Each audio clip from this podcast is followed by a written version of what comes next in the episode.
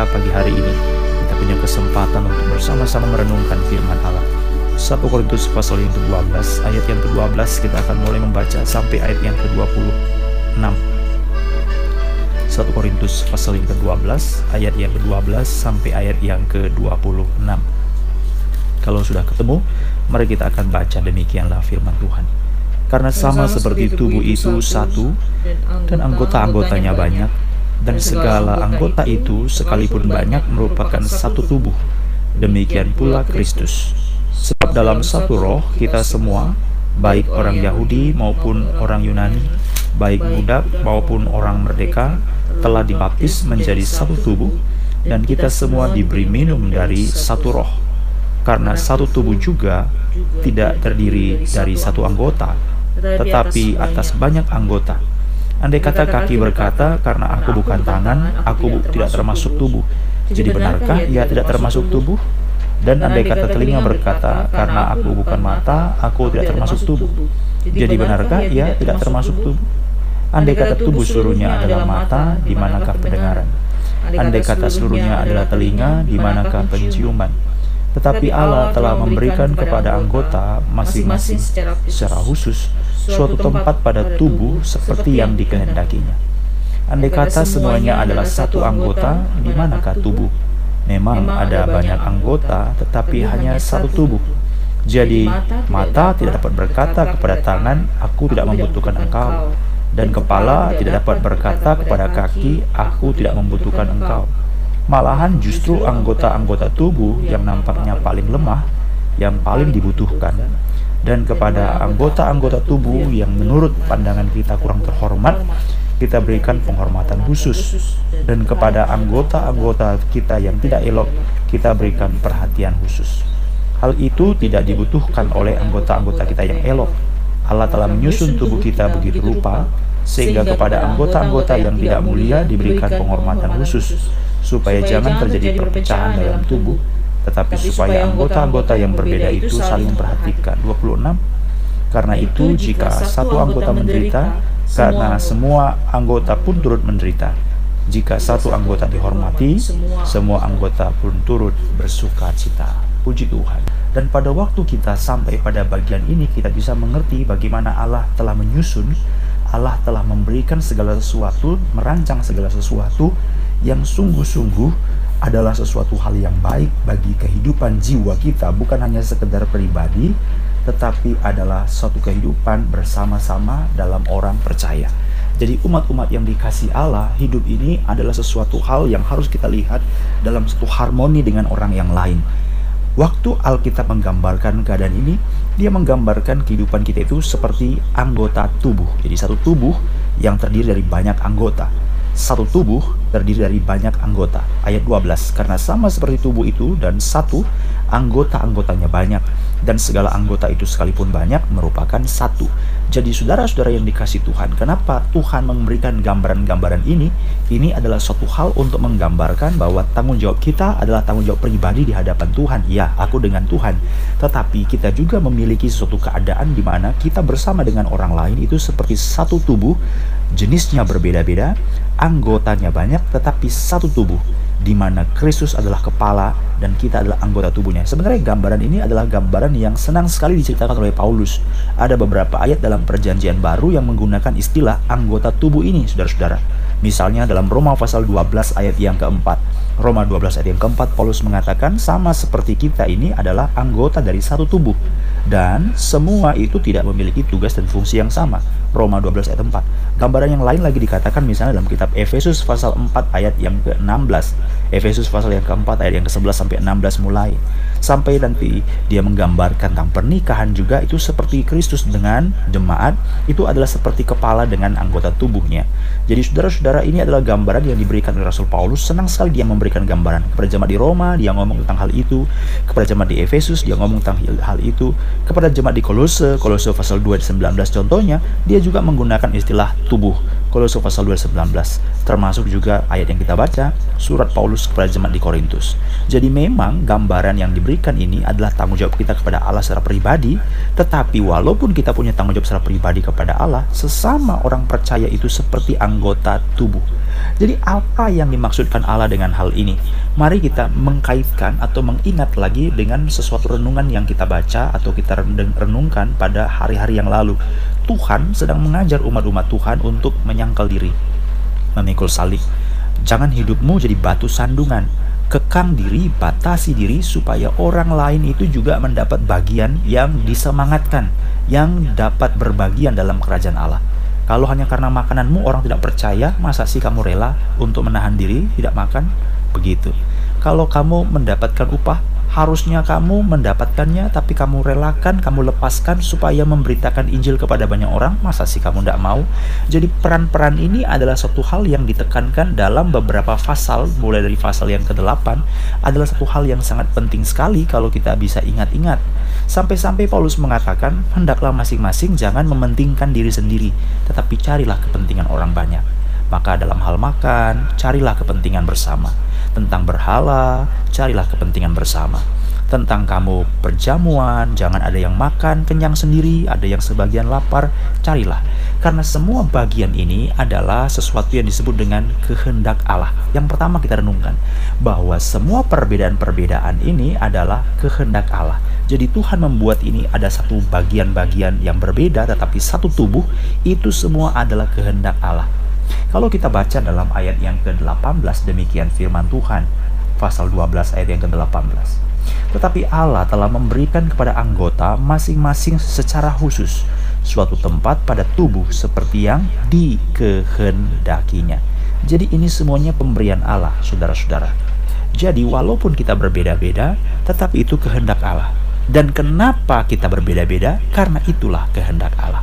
Jadi kenapa ada orang yang lebih kaya, ada orang yang miskin, itu kehendak Allah.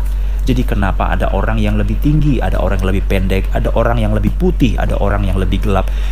Bukan bukan hidupnya yang gelap, ya kulitnya maksudnya ya. Kenapa ada orang mungkin yang lebih ganteng, lebih cantik, kenapa ada orang yang kurang? Ini semua adalah satu bagian yang dibuat oleh Allah untuk menunjukkan kehendaknya. Jadi jangan ada orang berkata, aku ini hanya berteman dengan orang-orang yang putih. Aku hanya bersahabat dengan orang-orang yang hitam, dengan orang-orang yang tertentu. Tidak. Alkitab mengatakan, kalau engkau hanya kuping, apakah engkau tidak anggota tubuh? Kalau engkau hanya mulut, apakah engkau tidak anggota tubuh? Walaupun engkau kuping, walaupun engkau mulut, walaupun apa pun posisimu, engkau tetap anggota tubuh. Jadi apa pun keberadaanmu, engkau tetap anggota tubuh. Jadi ini bukan suatu hal yang meringankan saja, tetapi hal yang memberatkan. Jadi ada orang yang mengatakan, ah itu tuh itu tuh, dengar tuh, dengar tuh. Kamu tuh orangnya suka meremehkan saya. Gini-gini saya ini anak Tuhan. Nah itu kan yang meringankan. Seolah-olah kita mendapatkan pembenaran supaya Tuhan membela kita kan. Tetapi saudara harus ingat, walaupun engkau adalah bagian yang kecil, engkau bukan hanya mendapat keringanan supaya diterima, tetapi walaupun engkau bagian yang kecil, engkau juga memiliki tanggung jawab. Jadi jangan hanya terima enaknya saja. Aku ini orang sederhana, terima aku karena aku adalah jemaat Tuhan. Walaupun aku orang tidak punya, itu kan supaya diterima. Tetapi coba kita balik cara berpikirnya. Walaupun kamu orang kecil, kamu tak punya tanggung jawab. Tanggung jawab apa? Tanggung jawab dalam tubuh Kristus. Jadi saudara-saudara dikasih Tuhan, ini adalah kehendak Allah. Jadi walaupun dia berbeda-beda, itu adalah kehendak Allah. Jadi apa yang dimaksud oleh Rasul Paulus ini bukan hanya menceritakan tentang fungsinya, bukan hanya menceritakan tentang statusnya, bukan hanya menceritakan keadaannya. Dalam Galatia pasal 3:28 dikatakan tidak ada lagi status apakah dia laki-laki, apakah dia perempuan, apakah dia orang Yunani, apakah orang Yahudi, apakah dia budak, apakah dia orang merdeka, semuanya sama. Dalam satu gereja, apakah itu majikan, apakah itu pembantunya, apa itu babysitternya, apa itu adiknya, apa itu siapa pun semuanya sama. Saudara-saudara, ingat apakah dia keluarga pendeta atau bukan keluarga pendeta, apakah dia orang biasa atau orang yang sesuatu berkepentingan, semuanya sama di hadapan Tuhan. Kita adalah anggota tubuh. Ini bukan hanya meringankan, tapi ini juga satu memberatkan. Meringankan bukan supaya saya diterima, tapi memberatkan karena kita semua punya tanggung jawab. Jadi Paulus mengatakan semua ini adalah kehendak Allah. Ada begitu banyak karakteristik tetapi bukan hanya bicarakan tentang karakteristik, tapi dia bicara juga masalah karunia. Dalam 1 Korintus pasal yang ke-12 misalnya, ayat 4 dan ayat yang kelima, Paulus mengatakan, saudara-saudara, pasal 12 ayat 4 dan ayat yang ke-5 sampai 6, ada rupa-rupa karunia, tetapi satu roh. Jadi Alkitab hendak menggambarkan bukan hanya tentang anggota tubuh yang berbeda, statusnya, karakteristiknya, sifatnya, warna kulitnya, gennya atau apa pun, tetapi dia bicara hal yang rohani juga. Ada rupa-rupa karunia. Yang kedua, ayat yang kelima, ada rupa-rupa pelayanan 12 ayat yang ke-6 dan ada berbagai-bagai perbuatan ajaib. Tetapi setiap pelayanan, setiap karunia, setiap perbuatan ajaib tidak ada yang lebih kecil, tidak ada yang lebih besar. Tadi kita sudah bicarakan bahwa anggota tubuh sekecil apa pun itu penting. Demikian juga karunia sekecil apa pun itu penting. Pelayanan sekecil apa pun itu penting. Perbuatan ajaib sekecil apa pun itu penting. Bukan berarti karena dia perbuatan yang besar maka itu lebih penting daripada yang lain. Tidak, semuanya sama. Sama seperti anggota tubuh. Mari kita baca ayat yang ke 921. Jadi mata tidak dapat berkata kepada tangan, aku tidak membutuhkan engkau. Dan kepala tidak dapat berkata kepada kaki, aku tidak membutuhkan engkau. Malahan justru anggota-anggota tubuh yang nampaknya paling lemah itu yang paling dibutuhkan. Jadi tidak bisa orang yang mengatakan aku punya bernubuat kamu menyembuhkan, aku lebih penting daripada kamu. Aku tidak membutuhkan engkau. Tidak. Jadi semua karunia ini dipakai oleh Tuhan. Semua pelayanan yang dipakai oleh Tuhan. Aku pelayanan memimpin pujian di mimbar. Kamu itu cuma membersihkan WC. Aku tidak membutuhkan engkau. Kamu tidak bisa nyanyi, tidak bisa bermain musik, tidak bisa ngapa-ngapain. Itu adalah satu kekeliruan yang besar. Ada rupa-rupa pelayanan, tetapi satu satu Tuhan. Ada berbagai-bagai anggota tubuh, tetapi satu, satu tubuh ini kalimat firman Tuhan. Jadi saudara-saudara membayangkan kalimat ini bukan supaya saudara diterima saja, tetapi saudara harus mengerti bahwa kita semua juga memiliki tanggung jawab. Sesuatu semua ini adalah kehendak Allah. Itu yang pertama yang bisa kita renungkan, bahwa kehendak Allah. Jadi kalau kita hidup dalam berbagai perbedaan ini, saudara bukan supaya kecil hati. Saudara bukan minder, saudara bukan juga merasa tidak berguna. Saudara harus mengerti ini adalah kehendak Allah. Saya ulang baca ayat yang ke-18. Tetapi Allah telah memberikan kepada kepada anggota masing-masing secara khusus. Jadi bukan sesuatu yang kebetulan atau sesuatu tempelan, tapi secara khusus suatu tempat pada tubuh seperti yang dikehendakinya. Apa yang Allah berikan kepada kita itu adalah kehendak Allah. Itu adalah pekerjaan Allah yang dikatakan secara khusus, bukan secara general. Langsung pukul rata semuanya. Tidak jadi apa yang Allah berikan kepadamu itu adalah bagian kehendak Allah. Jalankanlah kehendak Allah, lakukanlah kehendak Allah. Ini adalah bagian yang sangat penting menjalankan kehendak Allah. Jadi saudara-saudara dalam gereja kita harus menyadari apa yang menjadi suatu kegunaan dan kehendak Allah bagi kita. Roma pasal 12 ayat yang ke-1 mengatakan kamu berubahlah Jangan sama seperti dunia ini, tapi berubahlah oleh firman Allah. Nanti kamu akan mengerti kalau firman Allah telah mengubah hidupmu, kamu dapat membedakan apa yang baik, apa yang benar, apa yang berkenan kepada Allah, dan apa yang sempurna. Jadi kita dapat membedakan kehendak Allah nanti apa bagi saya. Kapan saya tahu kalau firman Allah terus mengubah, merenda hidupmu. Itu sebabnya kita perlu berdoa supaya firman Allah itu mengubah, mendengar dengar firman Allah dan mengubah kita. Mari kita berdoa. Jangan firman Allah itu dibicarakan hanya sampai di telinga. Jangan firman Allah itu diberitakan hanya sampai pada benak dan pikiran. Hanya sampai pada hati. Itu tidak cukup. Tapi firman Allah harus mengubah kehidupan. Jadi bukan hanya telinga, bukan hanya hati dan pikiran, tetapi harus sampai kepada perbuatan dan kelakuan. Itulah firman Allah firman yang hidup. Jadi dengan cara seperti itulah kita dapat mengerti kehendak Allah. Jadi banyak orang berkata, apa kehendak Allah bagi hidupku? Aku punya keadaan cuma seperti ini, apa yang bisa aku buat? Maka kita terjebak, terjebak pada satu setup, sesuatu yang hanya diopinikan oleh dunia. Ini bahaya sekali. Saudara-saudara hanya orang mengatakan kalau dia tidak menyanyi maka dia tidak melayani.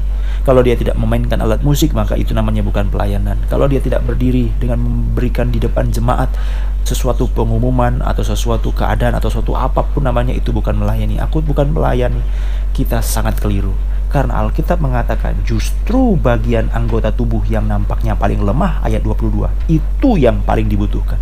Dia tidak terlihat, dia sangat apa namanya lemah sekali sangat fragile sesuatu yang gampang pecah gampang rusak sesuatu yang paling lemah tapi itu yang paling kita butuhkan ayat yang ke-23 bahkan menurut pandangan kita kurang terhormat justru itu yang kita beri penghormatan khusus dan yang ketiga menurut anggota-anggota tubuh yang tidak elok justru kita berikan perhatian yang khusus.